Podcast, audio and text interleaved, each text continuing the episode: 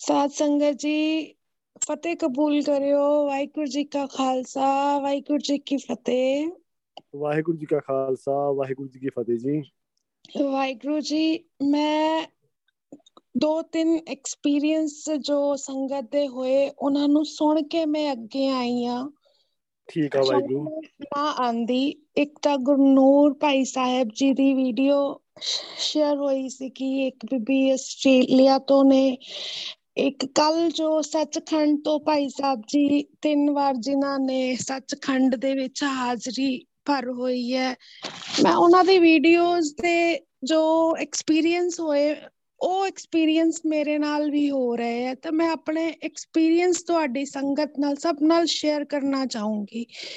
ਮੈਨੂੰ ਕੁਝ ਨਹੀਂ ਸੀ ਲੱਗ ਰਹੀ ਕਿ ਮੇਰੇ ਨਾਲ ਹੋ ਕੀ ਰਿਹਾ ਸੀਗਾ ਪਰ ਹੌਲੀ ਹੌਲੀ ਜਦੋਂ ਮੈਂ ਤੁਹਾਡੇ ਨਾਲ ਜੁੜਦੀ ਜਾ ਰਹੀ ਹਾਂ ਤਾਂ ਮੇਰੀ ਉਹ ਚੀਜ਼ਾਂ ਮੈਨੂੰ ਕਲੈਰਿਟੀ ਆਂਦੀ ਜਾ ਰਹੀ ਹੈ। ਮੈਂ ਨੂੰ ਟਾਈਮ ਚਾਹੀਦਾ ਹੋਏਗਾ ਮੇਰੇ ਐਕਸਪੀਰੀਅੰਸ ਬਹੁਤ ਹੋ। ਰਹੇ ਮੈਂ ਸਾਰੇ ਇੱਕ A to Z ਐਕਸਪੀਰੀਅੰਸ ਸੰਗਤ ਨਾਲ ਸ਼ੇਅਰ ਕਰਨਾ ਚਾਹ ਰਹੀ ਹਾਂ ਪਰ ਟਾਈਮ ਉਹਨੂੰ ਲੱਗੇਗਾ ਸ਼ਾਇਦ ਇੱਕ ਵੀਕ ਲੱਗ ਜਾਏ ਕਿ ਮੈਨੂੰ ਇੰਨਾ ਟਾਈਮ ਮਿਲੇਗਾ। ਹਾਂਜੀ ਵਾਹਿਗੁਰੂ ਇੱਕ ਐਕਸਪੀਰੀਅੰਸ ਇੱਕ ਏਵਰੀ ਡੇ ਦੀ ਸ਼ੇਅਰ ਕਰੀ ਚਲੋ ਵਾਹਿਗੁਰੂ ਜੀ ਤਾਂ ਕਿ ਸੰਗਤ ਨੂੰ ਵੀ ਸਮਝ ਆਈ ਜਾਵੇ ਪਤਾ ਲੱਗੀ ਜਾਵੇ ਤੇ ਸੰਗਤ ਦਾ ਸਮਾਂ ਵੀ ਥੋੜਾ ਲੱਗੂਗਾ ਇਸ ਚੀਜ਼ ਉੱਪਰ। ਬਾਕੀ ਸੰਗਤ ਨੇ ਵੀ ਇੱਕ ਇੱਕ ਐਕਸਪੀਰੀਅੰਸ ਏਵਰੀ ਡੇ ਸ਼ੇਅਰ ਮੈਂ ਰੋਜ਼ ਮੈਂ ਇੱਕ ਇੱਕ ਐਕਸਪੀਰੀਅੰਸ ਸ਼ੇਅਰ ਕਰਨਾ ਚਾਹੂੰਗੀ ਤੁਹਾਡੇ ਨਾਲ। ਠੀਕ ਆ ਠੀਕ ਆ ਵਾਹਿਗੁਰੂ ਜੀ। ਠੀਕ ਹੈ। ਮੈਂ ਜੀ ਪਹਿਲਾਂ ਇੱਕ ਐਕਸਪੀਰੀਅੰਸ ਦੱਸਣਾ ਚਾਹੂੰਗੀ ਕਿ ਮੈਂ ਪਹਿਲਾਂ ਪਤਿਤ ਸੀ। 38 ਸਾਲ ਮੈਂ ਪਤਿਤ ਦੀ ਜ਼ਿੰਦਗੀ ਬਤੀਤ ਕੀਤੀ। ਬੜੀ ਹਾਈ ਲਗਜ਼ਰੀ ਲਾਈਫ ਜੀ। ਮੈਂ, ਪਰ ਮੇਰੇ ਅੰਦਰ ਇੱਕ ਸਾਇਲੈਂਟ ਮੋਡ ਰਹਿੰਦਾ ਸੀ। ਮੈਂ ਆਪਣੇ ਅੰਦਰ ਦੇ ਜਿਹੜੇ ਐਕਸਪੀਰੀਅੰਸ ਕਦੀ ਕਿਸੇ ਨਾਲ ਸ਼ੇਅਰ ਨਹੀਂ ਸੀ ਕਰ ਪਾਉਂਦੀ ਮੈਂ ਜ਼ਿਆਦਾ ਕਿਸੇ ਨਾਲ ਇੰਟਰੈਕਟ ਨਹੀਂ ਸੀ ਕਰਦੀ ਹੁੰਦੀ। ਪਰ ਮੇਰੇ ਅੰਦਰ ਹਲਚਲ ਮਚਦੀ ਰਹਿੰਦੀ ਸੀ। ਜਿਹੜੇ ਸਵਾਲ ਮੇਰੇ ਅੰਦਰ ਉੱਠਦੇ ਸੀ, ਉਹ ਮੇਰੇ ਨਾ ਤਾਂ ਫੈਮਿਲੀ ਸਮਝ ਪਾਉਂਦੀ ਸੀ, ਨਾ ਕੋਈ ਮੇਰਾ ਫਰੈਂਡ ਸਰਕਲ ਨਾ ਕੋਈ ਮੈਂ ਕਿਸੇ ਨਾਲ ਐਕਸਪ੍ਰੈਸ ਕਰ ਪਾਉਂਦੀ ਸੀ। ਮੈਂ ਉਹ ਚੀਜ਼ਾਂ ਸਿਰਫ ਐਕਸਪ੍ਰੈਸ ਕਰ ਪਾਉਂਦੀ ਸੀ ਆਪਣੇ ਅੰਦਰ ਜਾਂ ਮੈਂ ਐਜ਼ ਅ ਆਰਟਿਸਟ ਆਪਣੀ ਕੈਨਵਸ ਤੇ ਉਤਾਰਦੀ ਸੀਗੀ। ਤੇ ਮੇਰੀ ਇੱਕ ਆਦਤ ਹੁੰਦੀ ਸੀ ਕਿ ਮੈਂ ਰੰਗ ਅੱਖਾਂ ਬੰਦ ਕਰਕੇ ਦੇਖਦੀ ਸੀ। ਲੋਕ ਦੁਨੀਆ ਖੋਲ ਕੇ ਦੇਖਦੀ, ਮੈਂ ਅੱਖਾਂ ਬੰਦ ਕਰਕੇ ਦੇਖਦੀ ਸੀ। ਤੇ ਮੈਂ ਮੈਂ ਉਹ ਐਕਸਪ੍ਰੈਸ ਨਹੀਂ ਸੀ ਕਰ ਪਾਉਂਦੀ, ਇਹ ਮੇਰੀ ਆਦਤ ਸ਼ੁਰੂ ਤੋਂ ਬਚਪਨ ਤੋਂ ਰਹੀ ਸੀ। ਪਰ ਮੇਰੀ ਫੈਮਿਲੀ 'ਚ ਮੇਰੇ ਗ੍ਰੈਂਡਫਾਦਰ ਆਰਮੀ ਰਿਟਾਇਰਡ ਆਫੀਸਰ ਸੀ ਤਾਂ ਉਹ ਮੈਨੂੰ ਗੁਰੂ ਸਾਹਿਬ ਜੀ ਦੀਆਂ ਸਾਖੀਆਂ ਬਹੁਤ ਸੁਣਾਉਂਦੇ ਸੀਗੇ ਤਾਂ ਮੈਂ ਉਸ ਤੋਂ ਬਹੁਤ ਇਨਸਪਾਇਰ ਰਹਿੰਦੀ ਸੀ। ਪਰ ਮੈਨੂੰ ਇਹ ਨਹੀਂ ਸੀ ਪਤਾ ਕਿ ਵੀ 36 ਸਾਲ ਬਾਅਦ ਗੁਰੂ ਸਾਹਿਬ ਜੀ ਨੇ ਮੈਨੂੰ ਜੋੜਨਾ ਸੀ ਕਿਉਂਕਿ ਮੈਂ ਚਾਰ ਸਾਹਿਬਜ਼ਾਦਿਆਂ ਦੀ ਹਿਸਟਰੀ ਗੁਰੂ ਸਾਹਿਬ ਜੀ ਦੀ ਬਚਪਨ ਤੋਂ ਲੈ ਕੇ ਲਾਸਟ ਮੂਮੈਂਟ ਤੱਕ ਗੁਰੂ ਨਾਨਕ ਪਾਤਸ਼ਾਹ ਜੀ ਦੀ ਜੋ ਹਿਸਟਰੀ ਲਾਈਫ ਸੀ, ਮੈਂ ਉਹ ਤੋਂ ਕਿਉਂ ਇੰਨੀ ਪ੍ਰਭਾਵਿਤ ਹੁੰਦੀ ਸੀ? ਪਰ ਜਦੋਂ ਮੇਰੀ ਮੈਰਿਜ ਹੋਈ, ਮੈਂ ਆਪਣੇ ਸਭ ਗਹਿਣੇ ਗੱਟੇ ਜੋ ਚੀਜ਼ਾਂ ਸੀ ਜੋ ਮੇਰੇ ਪੇਰੈਂਟਸ ਨੇ ਮੈਨੂੰ ਦਿੱਤੀਆਂ, ਮੈਂ ਉਹ ਵਾਪਸ ਕਰਕੇ ਉਹ ਦੋ ਬੁੱਕਸ ਜੋ ਮੇਰੇ ਘਰ ਹੁੰਦੀਆਂ ਸੀ, ਮੈਂ ਉਹ ਸੈਂਚੀਆਂ, ਜੋ ਸਾਖੀਆਂ ਸੀ ਬੁੱਕਸ ਮੈਂ ਉਹ ਲੈ ਆਈ ਤਾਂ ਮੈਂ ਉਹਨਾਂ ਨੂੰ ਵੀ ਪੜ੍ਹਦੀ ਰਹਿੰਦੀ ਆ ਹੁਣ, ਕਿਉਂਕਿ ਮੈਨੂੰ ਮੇਰੇ ਗ੍ਰੈਂਡਫਾਦਰ ਦੀ ਉਹ ਚੀਜ਼ ਚਾਹੀਦੀ ਸੀਗੀ, ਮੈਨੂੰ ਹੋਰ ਕੁਝ ਨਹੀਂ ਚਾਹੀਦਾ ਸੀ, ਜੇ ਮੇਰੇ ਹਸਬੰਡ ਜਾਂ ਮੇਰੀ ਫੈਮਿਲੀ ਮੈਨੂੰ ਪੁੱਛਦੇ ਵੀ ਸੀ, ਤੈਨੂੰ ਕੀ ਲਾਈਫ ਚੋਂ ਚਾਹੀਦਾ ਕੁਝ ਗਿਫਟ ਚਾਹੀਦਾ, ਤਾਂ ਮੈਂ ਐਕਸਪ੍ਰੈਸ ਨਹੀਂ ਸੀ ਕਰ ਪਾਉਂਦੀ, ਮੈਨੂੰ ਚਾਹੀਦਾ ਕੀ ਹੈਗਾ ਆ।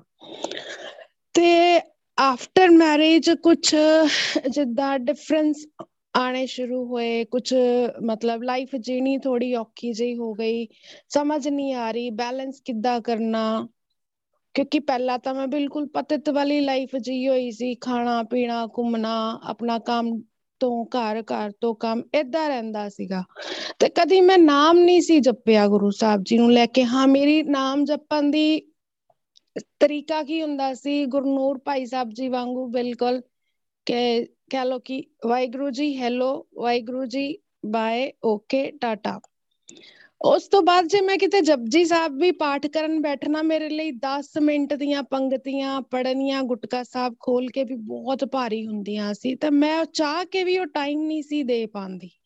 ਮੇਰੀ ਇੱਕ ਰੀਚ ਸੀ, ਮੈਨੂੰ ਸੁਖਮਨੀ ਸਾਹਿਬ ਦਾ ਪਾਠ ਕਰਨਾ, ਮੈਂ ਉਹ ਟਾਈਮ ਨਹੀਂ ਸੀ ਦੇ ਪਾਉਂਦੀ। ਕਿੰਨੇ ਸਾਲ ਮੈਂ ਸੋਚ ਚ ਗੁਜ਼ਾਰ ਦਿੱਤੇ, ਪਰ ਗੁਟਕਾ ਸਾਹਿਬ ਖੋਲ ਕੇ ਪਾਠ ਨਹੀਂ ਸੀ ਕਰ ਪਾਉਂਦੀ।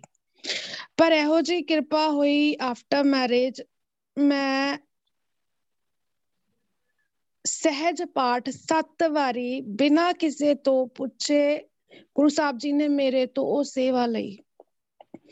ਜਦੋਂ ਉਹ ਸੇਵਾ ਕਰ ਰਹੀ ਸੀ ਪੜ ਰਹੀ ਸੀ, ਸਮਝ ਰਹੀ ਸੀ ਗੁਰਬਾਣੀ ਨੂੰ, ਪਰ ਮੇਰੀ ਇੱਕ ਆਦਤ ਇਹ ਰਹੀ, ਮੈਂ ਗੁਰਬਾਣੀ ਤਦ ਤੱਕ ਮੈਨੂੰ ਸਮਝ ਪੱਲੇ ਨਹੀਂ ਪੈਂਦੀ ਸੀ, ਜਦ ਤੱਕ ਮੈਂ ਉਹਨਾਂ ਦੇ ਅਰਥ ਨਹੀਂ ਸੀ ਸਮਝਦੀ। ਹੌਲੀ ਹੌਲੀ ਸਮਝਦੀ ਗਈ।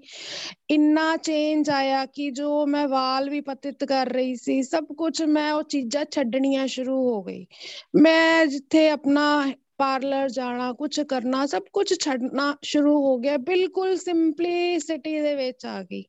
ਉਸ ਤੋਂ ਬਾਅਦ ਆ ਜਦੋਂ ਲੋਕਡਾਊਨ ਹੋਇਆ ਪ੍ਰੋਬਲਮਸ ਬਹੁਤ ਆਈਆਂ ਕੁਝ ਵਜ੍ਹਾ ਕਰਕੇ ਘਰ ਇਕੱਲੇ ਵੀ ਰਹਿਣਾ ਪਿਆ, ਬਿਲਕੁਲ ਹੀ ਇਕੱਲੀ ਹੋ ਗਈ, ਤੇ ਮੇਰੇ ਲਈ ਟਾਈਮ ਪਾਸ ਕਰਨਾ ਬਹੁਤ ਮੁਸ਼ਕਿਲ ਹੁੰਦਾ ਸੀ, ਤਾਂ ਮੈਂ ਆਪਣਾ ਖਾਣਾ ਪੀਣਾ ਕਦੀ ਇੱਧਰ ਜਾ, ਉੱਧਰ ਜਾ, ਮੈਂ ਮੈਡੀਟੇਸ਼ਨ ਕਰਨ ਲੱਗ ਪਈ। ਮੈਡੀਟੇਸ਼ਨ ਕਰਦੇ ਕਰਦੇ ਮੈਂ ਭਾਈ ਸਾਹਿਬ ਜੀ, ਮੈਨੂੰ ਨਹੀਂ ਸੀ ਸਮਝ ਲੱਗਿਆ ਕਿ ਜਿਹੜੇ ਰੰਗ ਮੈਂ ਕੈਨਵਸ ਤੇ ਉਤਾਰਦੀ ਸੀ, ਪੇਂਟਿੰਗਸ ਬਣਾਉਂਦੀ ਸੀ, ਉਹ ਦ੍ਰਿਸ਼ ਮੈਡੀਟੇਸ਼ਨ ਚ ਮੈਨੂੰ ਦਿਖਣ ਲੱਗ ਪਏ।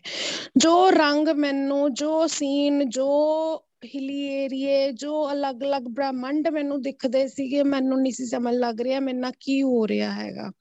ਪਰ ਮੈਂ, ਮੇਰੀ ਇੱਕ ਆਦਤ ਸੀ ਜਦੋਂ ਮੈਂ ਕੰਮ ਤੇ ਜਾਣਾ, ਹੌਲੀ-ਹੌਲੀ ਆਫਟਰ ਮੈਰਿਜ ਮੈਨੂੰ ਗੁਰਬਾਣੀ ਉੱਚੀ ਉੱਚੀ ਉਚਾਰਨ ਦੀ ਆਦਤ ਪੈ ਗਈ ਸੀ ਕਿ ਕੋਈ ਤੁਕ ਅੱਛੀ ਲੱਗਦੀ ਸੀ ਤਾਂ ਮੈਂ ਉੱਚੀ ਉੱਚੀ ਉਚਾਰਦੀ ਸੀ, ਬੱਸ 'ਚ ਵਾਪਸ ਆਣਾ ਜਿੱਥੇ ਕਿਤੇ ਫ੍ਰੀ ਹੋਣਾ ਕਲਾਸ ਤੋਂ ਵੇਲੀ ਹੋਣਾ ਜਾਂ ਕੁਝ ਮੈਨੂੰ ਥੋੜਾ ਸਲੋਟ ਵੀ ਲੱਗਣਾ ਤਾਂ ਮੈਂ ਮੂਲ ਮੰਤਰ ਕਰਨਾ ਜਾਂ ਵਾਹਿਗੁਰੂ ਜੀ ਦਾ ਜਾਪ ਕਰਨਾ ਜਾਂ ਕੋਈ ਤੁਕ ਜਾਂ ਸ਼ਬਦ ਅੱਛਾ ਲੱਗਣਾ, ਮੈਂ ਜੇ ਮੈਂ ਬੋਲ ਨਹੀਂ ਸੀ ਪਾਉਂਦੀ ਤਾਂ ਮੈਂ ਸੁਣਨਾ ਸ਼ੁਰੂ ਕਰ ਲੈਂਦੀ ਸੀਗੀ। ਉਹ ਕਰਦੇ ਕਰਦੇ ਜਦੋਂ ਲੋਕਡਾਊਨ ਹੋਇਆ, ਮੈਂ ਮੈਡੀਟੇਸ਼ਨ 'ਚ ਬੈਠੀ, ਕਦੀ ਫੂਡ ਅੱਛਾ ਖਾਣਾ ਹੈ ਆਪਣੀ ਐਕਸਰਸਾਈਜ਼ ਕਰਨੀ ਜਾਂ ਧਿਆਨ ਲਗਾ ਕੇ ਵਾਹਿਗੁਰੂ ਜੀ ਦਾ ਜਾਪ ਕਰਨਾ अर्ਲੀ ਮਾਰਨਿੰਗ ਜਦੋਂ ਬੈਠਣਾ, ਸੂਰਜ ਮੋਰੇ ਵੀ ਆਪਣਾ, ਆਪਣੇ ਆਪ ਨੂੰ ਸ਼ਾਂਤ ਕਰਨਾ ਕਿ ਇਕੱਲਾਪਨ ਨਾ ਹੋਵੇ, ਤਾਂ ਉਹ ਐਕਸਪੀਰੀਅੰਸ ਬ੍ਰਹਮੰਡਾਂ ਦੇ ਮੈਨੂੰ ਹੋਣੇ ਸ਼ੁਰੂ ਹੋ ਗਏ। ਤੇ ਮੈਨੂੰ ਸਮਝਣ ਲੱਗੇ, ਸੱਚੀ ਇਹਦਾ ਦਿਖਦਾ ਹੁੰਦਾ ਹੈ? ਸੱਚਮੁੱਚ ਦਿਖ ਰਿਹਾ ਹੈਗਾ, ਪਰ ਮੈਂ ਹੈਰਾਨ। ਫਿਰ ਮੈਂ ਕਿੰਨੀ, ਰੋਜ਼ ਮੈਨੂੰ ਆਦਤ ਪੈ ਗਈ। ਮੈਂ ਉਹ ਰੋਜ਼ ਉਹ ਸੀਨ ਦੇਖਣ ਲੱਗ ਪਈ ਰੋਜ਼ ਮੈਨੂੰ ਉਹ ਐਕਸਪੀਰੀਅੰਸ ਹੋਣ ਲੱਗ ਪਏ। ਮੈਨੂੰ ਇਵੇਂ ਲੱਗਦਾ ਸੀ ਕਿ ਵੀ ਮੈਂ ਉਸ ਜਗ੍ਹਾ ਤੇ ਬਾਹਰ ਨਿਕਲ ਕੇ ਕਿਸੇ ਉੱਚੀ ਪਹਾੜੀ ਤੇ ਖੜੀ ਹੋ ਕੇ ਮੈਂ ਉਹ ਸਾਰੇ ਸੀਨ ਦੇਖ ਰਹੀ, ਜਿੱਧਰ ਨੂੰ ਗਰਦਨ ਘੁਮਾਵਾਂ, ਉਹ ਸਭ ਕੁਝ ਮੈਨੂੰ ਦਿਖਦਾ ਸੀ। ਤੇ ਥੋੜੀ ਦੇਰ ਬਾਅਦ ਮੈਂ ਨੂੰ ਨਹੀਂ ਸੀ ਪਤਾ ਕਿ ਉਹ ਮੇਰੀ ਬਾਡੀ ਛੱਡ ਹੋ ਰਹੀ ਸੀ ਜਾਂ ਮੈਂ ਬਾਡੀ ਦੇ ਅੰਦਰੋਂ ਉਹ ਚੀਜ਼ ਦੇਖ ਰਹੀ ਸੀ, ਮੈਨੂੰ ਨਹੀਂ ਸੀ ਸਮਝ ਲੱਗ ਰਹੀ।